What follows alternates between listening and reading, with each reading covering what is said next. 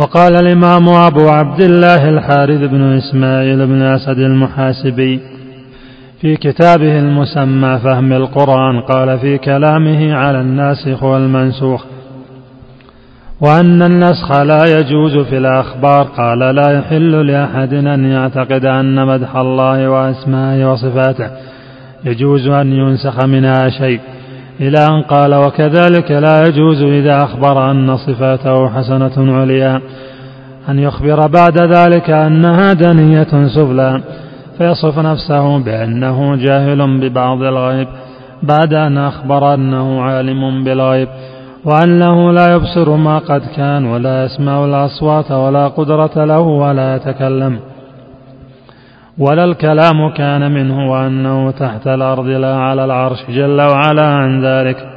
فإذا عرفت ذلك واستيقنته علمت ما يجوز عليه النص وما لا يجوز فإن تلوت آية في ظاهر تلاوتها تحسب أنها ناسخة لبعض أخباره كقوله عن فرعون حتى إذا أدركه الغرق قال آمنت. وقال تعالى ولنبلونكم حتى نعلم المجاهدين منكم والصابرين وقال قد تأول قوم أن الله عنى أن ينجيه ببدنه من النار إذ قد آمن عند الغرق وقالوا إنما ذكر الله قوم فرعون يدخلون النار دونه وقال فأوردهم النار وقال وحاق بآل فرعون سوء العذاب ولم يقل بفرعون وقال وهكذا الكذب على الله لأن الله تعالى يقول فأخذه الله نكال الآخرة والأولى وكذلك قوله تعالى فليعلمن الله الذين صدقوا فأقر التلاوة على استئناف العلم من الله عز وجل عن أن يستأنف علما بشيء لأنه من ليس له علم بما يريد أن يصنعه لم يقدر عليه أن يصنعه نجده ضرورة قال لا يعلم من خلق وهو اللطيف الخبير. قال وإنما قوله حتى نعلم المجاهدين منكم إنما يريد حتى نراه فيكون معلوما موجودا لأنه لا جائز أن يكون يعلم الشيء معدوما معدوما من قبل أن يكون ويعلمه موجودا كان قد كان. فيعلم في وقت واحد معدوما موجودا وإن لم يكن وهذا المحال. وذكر كلاما في هذا في الإرادة إلى أن قال وكذلك قوله تعالى إنا معكم مستمعون. ليس معناه أن يحدث له سمع ولا تكلف لسمع ما كان من قولهم. وقد ذهب قوم من أهل السنة أن لله استماعا حادثا في ذاته. فذهبوا إلى أن ما يعقل من الخلق أنه يحدث منهم علم سمع علم سماع لما كان من قوله. لأن المخلوق إذا سمع حدث له عقد فهم عما أدركته أذنه من الصوت. وكذلك قوله وقل اعملوا فسيرى الله عملكم ورسوله. لا يستحدث بصرا محدثا في ذاته وإنما يحدث الشيء فيراه مكونا كما لم يزل يعلم قبل كونه. إلى أن قال وكذلك قوله تعالى وهو القاهر فوق عباده. وقوله تعالى الرحمن على العرش استوى وقولها أمنتم من في السماء. وقوله تعالى إليه يصعد الكلم الطيب والعمل الصالح يرفعه. وقال تعالى يدبر الأمر من السماء إلى الأرض ثم يعرج إليه. وقال تعالى تعرج الملائكة والروح إليه.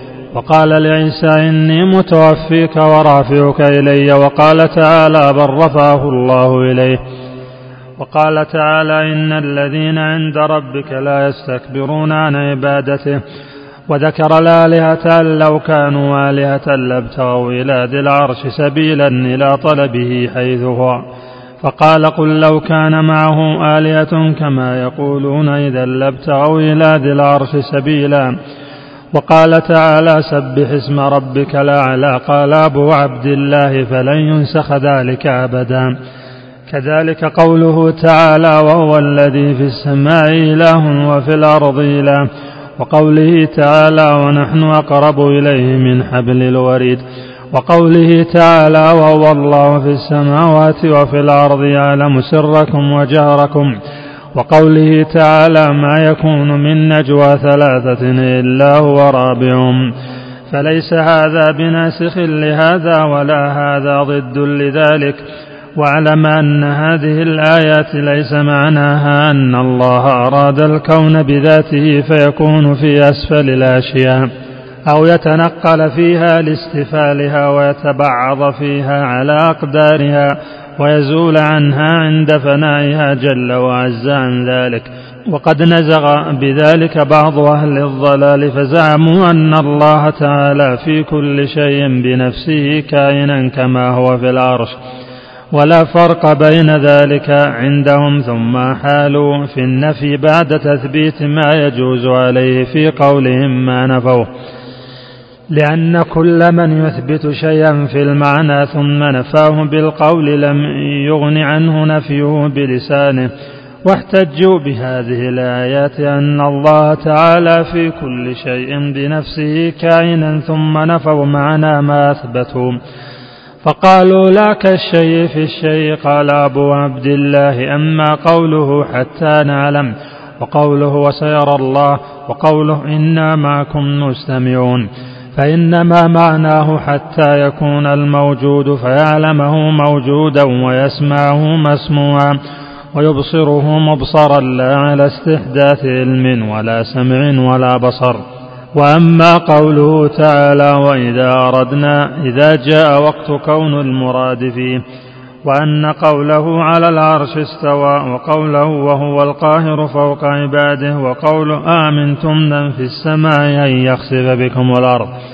وقوله اذا لابتغوا إلى ذي العرش سبيلا فهذا وغيره مثل قوله تارج الملائكة والروح إليه وقوله إليه يصعد الكلم الطيب والعمل الصالح يرفع هذا منقطع.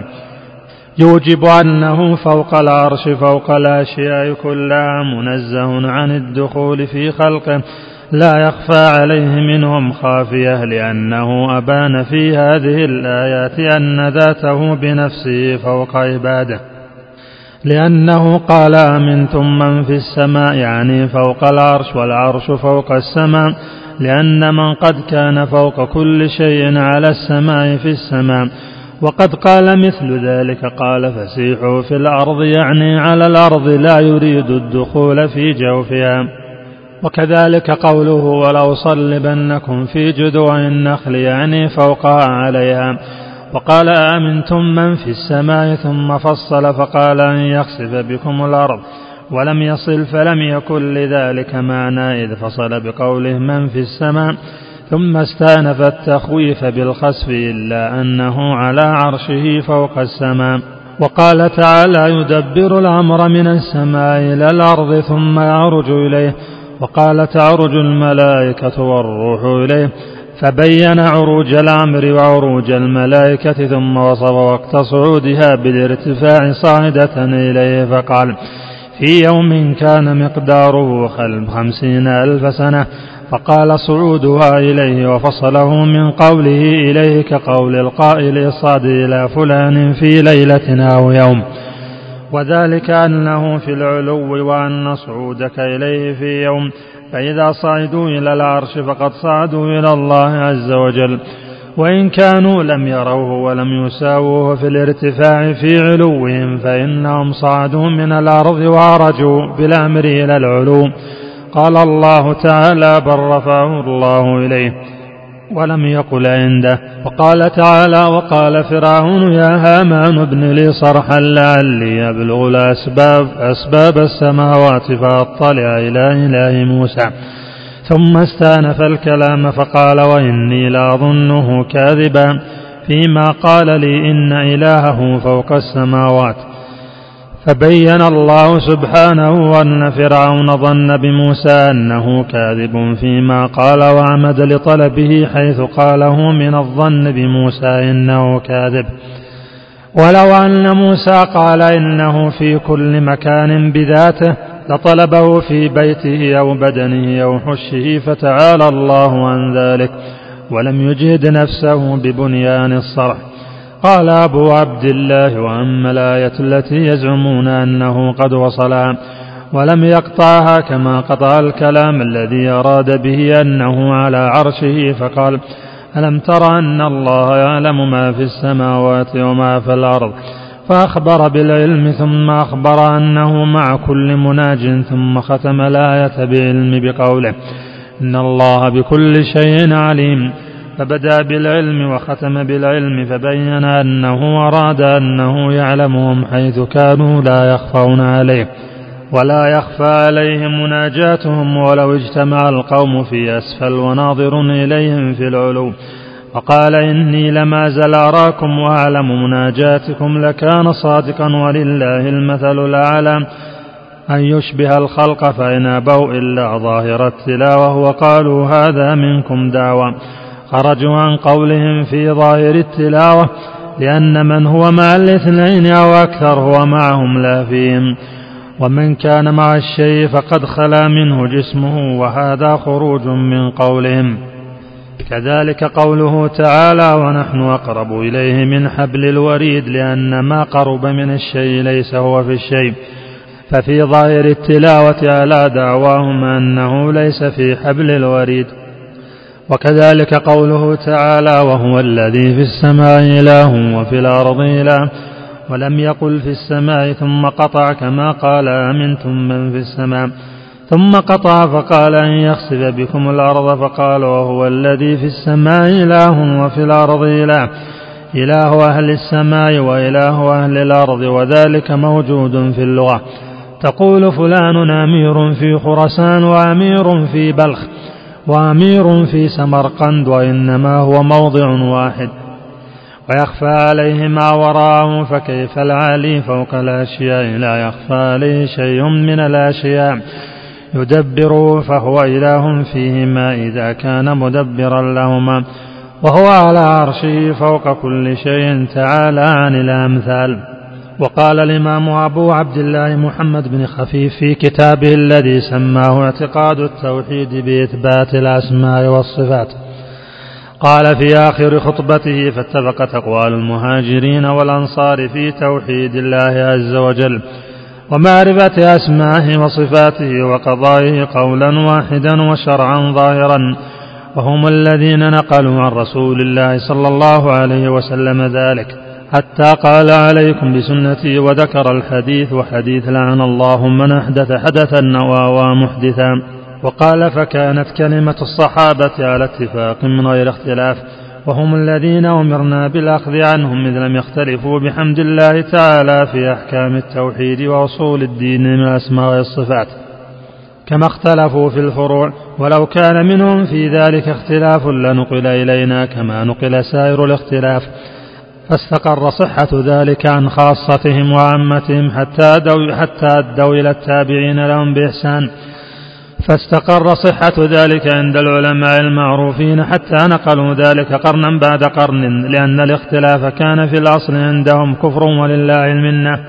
ثم إني قائل وبالله أقول إنه لما أحدثوا في أحكام التوحيد وذكر الأسماء والصفات على خلاف منهج المتقدمين من الصحابة والتابعين فخاض في ذلك من لم يعرف من لم يعرفوا بعلم الآثار ولم يعقلوا قولهم بذكر الأخبار وصار معولهم على أحكام هواجس النفوس المستخرجة من سوء الطوية. وما وافق على مخالفة السنة والتعلق منهم بآيات لم يسعدهم فيها فتأولوا على أهواهم وصححوا بذلك مذاهبهم. احتجت إلى الكشف عن صفة المتقدمين ومأخذ المؤمنين ومنهاج الأولين خوفا من الوقوع في جملة أقاويلهم التي حذر رسول الله صلى الله عليه وسلم أمته ومنع المستجيبين له حتى حذرهم ثم ذكر أبو عبد الله خروج النبي صلى الله عليه وسلم وهم يتنازعون في القدر وغضبه وحديث لا ألفين أحدكم متكئا على أريكته وحديث ستفترق أمتي على ثلاث وسبعين فرقة وأن الناجية ما كان عليه وأصحابه. ثم قال فلزم الأمة قاطبة معرفة ما كان عليه الصحابة ولم يكن الوصول إليه إلا من جهة التابعين لهم بإحسان. المعروفين بنقل الأخبار ممن لا يقبل ممن لا يقبل المذاهب المحدثة. فيتصل ذلك قرنا بعد قرن ممن عرفوا بالعدالة والأمانة المحافظين على الأمة ما لهم وما عليهم من إثبات السنة.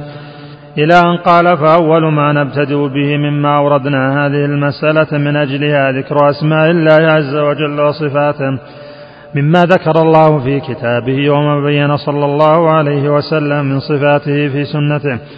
وما وصف به عز وجل نفسه مما سنذكر قول القائلين بذلك مما لا يجوز لنا في ذلك أن نرده إلى أحكام عقولنا. بطلب الكيفية بذلك ومما قد أمرنا بالاستسلام له. إلى أن قال ثم إن الله تعرف إلينا بعد إثبات الوحدانية وإقرار الألوهية أن ذكر تعالى في كتابه بعد التحقيق بما بدأ به من أسماء وصفاته. وأكده عليه السلام بقوله فقبلوا منه فقبلوا منه كقبولهم لأوائل التوحيد من ظاهر قوله لا إله إلا الله. إلى أن قال بإثبات نفسه بالتفصيل من المجمل فقال لموسى عليه السلام اصطنعتك لنفسي. وقال ويحذركم الله نفسه.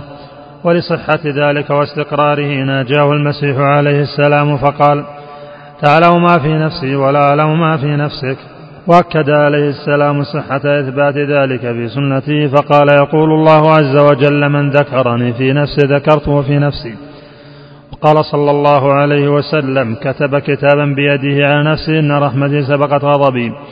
وقال سبحان الله رضا نفسه وقال في محاجة آدم لموسى أنت الذي اصطفاك الله واصطنعك لنفسه. فقد صح بظاهر قوله أنه أثبت لنفسه نفسا وأثبت له الرسول صلى الله عليه وسلم ذلك. فعلى من صدق الله ورسوله اعتقاد ما أخبر الله به عن نفسه ويكون ذلك مبنيا على ظاهر قوله ليس كمثله شيء. ثم قال فعلى المؤمنين خاصتهم وعامتهم قبول كل ما ورد عنه عليه السلام بنقل العدل عن العدل حتى يتصل به عليه السلام.